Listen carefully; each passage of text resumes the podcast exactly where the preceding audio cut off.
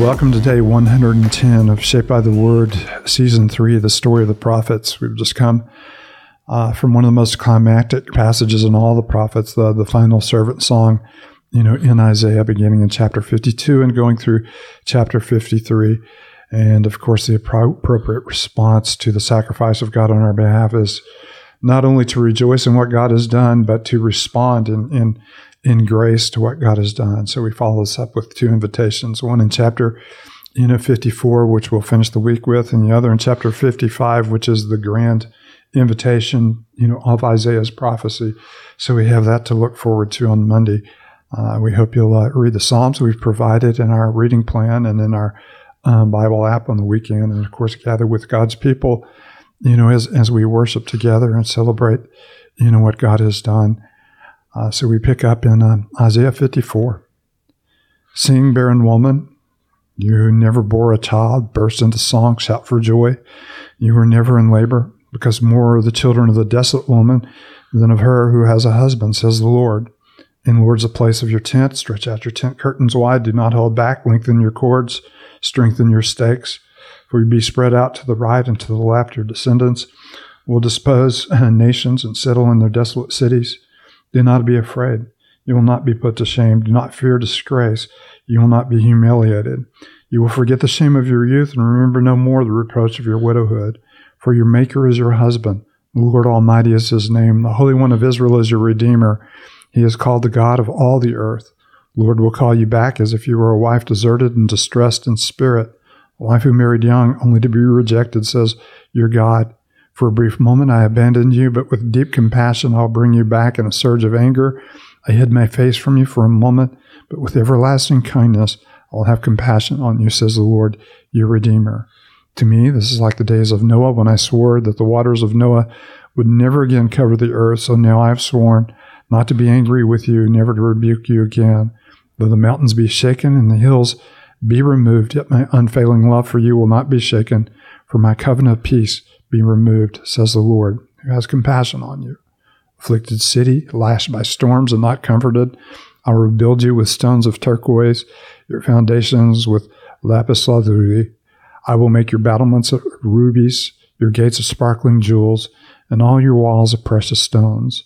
All your children will be taught by the Lord, and great will be their peace. In righteousness you will be established. Tyranny will be far from you. You will have nothing to fear. Terror will be far removed. It will not come near you. If anyone does attack you, it will not be my doing. Whoever attacks you will surrender to you. See, it is I who created the blacksmith who fans the coals into flame and forges a weapon fit for its work. And it is I who have created the destroyer to wreak havoc. No weapon forged against you will prevail, and you will refute every tongue that accuses you. This is the heritage of the servants of the Lord, and this is their vindication from me, declares the Lord. So you move from the sacrifice of the servant to the res- restoration of the city of uh, Jerusalem and the welfare of God's people, and the beautiful invitation to come in and, and rejoice in the work that the Lord has done, you know, through His servants. Oh, oh go ahead. Oh, Hopefully, we're talking about the same verse. Yeah. No, just we, we, still again just see the the love of the Lord. You know, though the mountains in verse ten, though the mountains be shaken and the hills be removed, yet my unfailing love for you will not be shaken, and my covenant of peace uh, be nor will my covenant of peace be removed, says the Lord, who has compassion on you. So again, just love that that foundation that it roots us in with the deep, unshakable love of God that we just saw in Isaiah 53. Yeah, I was I was actually going to talk about that verse, but uh, I, also love in this section and, and throughout the prophets, you know, at times when the prophets want to emphasize something about the Lord, they'll say, you know, this is the Lord Almighty, this is the sovereign Lord. You know, and here it is the Maker is your husband, the Lord Almighty is his name, the Holy One of Israel is your Redeemer. He is called the God of all the earth. And, and then later on, when he talks about having compassion towards him, he says, says the Lord, your Redeemer. You know, and, and just pulling out, man, the many the many facets uh, of our God and, and, the way that not just who He is, but the way He interacts with us as well. That he redeems, he comforts, you know, he restores, he he's sovereign, um, and, and, just helping us ca- kind of capture a, a grand vision of of our God and and his posture towards us. and you have you know you, you begin with the song you know the song of the barren woman mm-hmm. and of course that is a big part of israel's history how god has brought fruitfulness out of barrenness yeah. uh, so you have that you know with sarah you know had trouble conceiving you have it with rebecca isaac's you know uh, isaac's wife who also you know had you know trouble you know conceiving you have it in various places through the story and of course that's where the story you know according to luke the new testament starts you know with uh, elizabeth who and, and Zechariah who had longing for children and never had children, and yet God has blessed them with a child that will be bigger, you know, than life. And, and so the song of the barren woman is that uh, you will have more children than those, you know, that those who had uh, uh, those who have, have a husband. And then, of course, you have you know later on the Lord saying, "I myself am your husband." And, and it's a beautiful portrait. Enlarge your tent, stretch out your curtains wide. You're going to have a, a huge family. Mm-hmm. And, and, of course, Paul uses this very phrase to talk about our inclusion in the family of God. Mm-hmm. Uh, how we, as Gentiles far from God, were were barren in our hope of knowing one true God, and yet we've been invited in through the cross of Christ. So the the whole song of the Old Testament and the New Testament, the song of barrenness giving way to fruitfulness, and of course, that's a bigger picture of the work of God in us you know, barren hearts that are not righteous, that have no desire for godliness, that have no desire for the things of God, mm-hmm. that are transformed and, and, bear fruit because of the work of the Spirit in our hearts and lives. And I love just the portrait here of just such a loving and relational God, where He tells us, "I will have compassion." Well, with everlasting kindness, makes you think of His kindness that leads us to repentance, and then He says, "I will have compassion on you." thinking of the verse that the Lord has compassion on those he loves. And so he's so relational and he does um, care for his, you know, his people. Now, this is, this is, you, uh, you talk about uh, relational, it, it's, it, it's intimate and romantic, you know, even. Mm-hmm. Uh, it will call you back, you know, as a wife who's been abandoned and deserted, deserted someone who had been rejected. Mm-hmm. You know, um, and he says, with everlasting kindness, I'll have compassion on you and, and, remove you. So he uses, you know, not, not, you know, just relational terms, but the most intimate of relational terms, mm-hmm. you know, in describing, you know, who, who we are.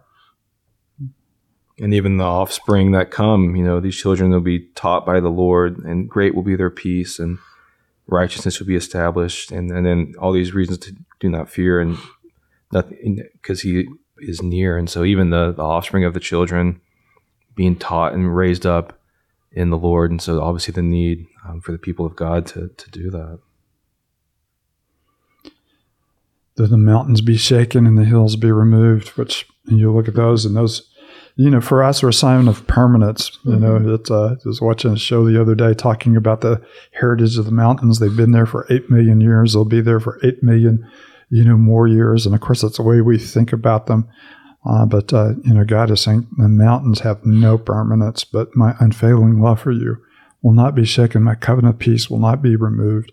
And, and, of course, he's talking about the ultimate fulfillment of this. It's not just, you know, the fact that they're brought back out of exile from Babylon and restored to the land, but uh, one day God will put everything right. Mm-hmm. And, and of course, this is our heritage and our hope as well that we will know his righteousness, his justice, his peace, his compassion, uh, un, altered intimacy, you know, with him and joy in his presence. And I love that.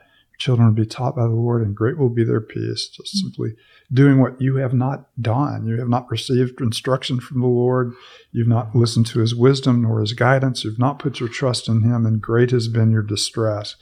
Coming the children who will hear and who will listen. And of course, Isaiah's been saying that from the very beginning you know, you have ears, but you're not hearing. You have eyes, but you're not seeing. You have minds, but you're not perceiving. And here the wisdom of the Lord has overcome, you know, that barrier and brought about p- children who will be instructed. And, and the result of their mm-hmm. instruction is they know his peace. Yeah. Mm, even just the way the song ends, this is the heritage of the servants of the Lord, and this is their vindication from me, declares the Lord. And you know, if I read this and think, okay, this is the Lord has promised. You know, He He is the one who can bring this about. And what's my response? It's it's simply to receive it, you know, and and, and to walk in it and to um, to be mm-hmm. taught by the Lord, and, and and just that that reminder. I mean, th- to me is even when you get the disciples' question um, to Jesus, like, at this time, you're you going to restore the kingdom to Israel?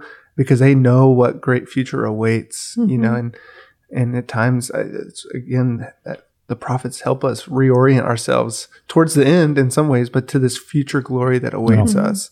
Yeah. You know, to be reminded that future glory isn't just glorious because it's something, but because of what awaits us, because of the God who awaits us. Uh, in, in, in actuality, they probably didn't have a good vision of the future glory. Uh, there's a very Yeah. limited glory of you know political you know change and things you know in a very temporal kind of situation, and, and, and Jesus enlarges their vision as does you know all of the prophets enlarge our vision. This is far more you know that something can happen by you know having the right people in office and you know making the right votes and living under the right you know const- this is far bigger than that. You know, there's a deep work of God and uh, it is a work you know that is all of our hope and and we need to remember that in our days of turmoil that we're not citizens here. Our hope is not here. And obviously we work for the welfare of the city you know or the country you know that we're you know we're we're a part of. But ultimately our city and our country is somewhere else. And this is you know the call to that. And it, it's a it's a beautiful call you know of God's peace. So it's been a fun week uh, in Isaiah. We've covered the last two, you know, servant songs, and uh, we'll uh, cover the rest of this invitation on Monday, which is uh, Isaiah 55. is beautiful. We've talked about, you know, yesterday, the day before yesterday, we talked about, you know, a redemption with without money.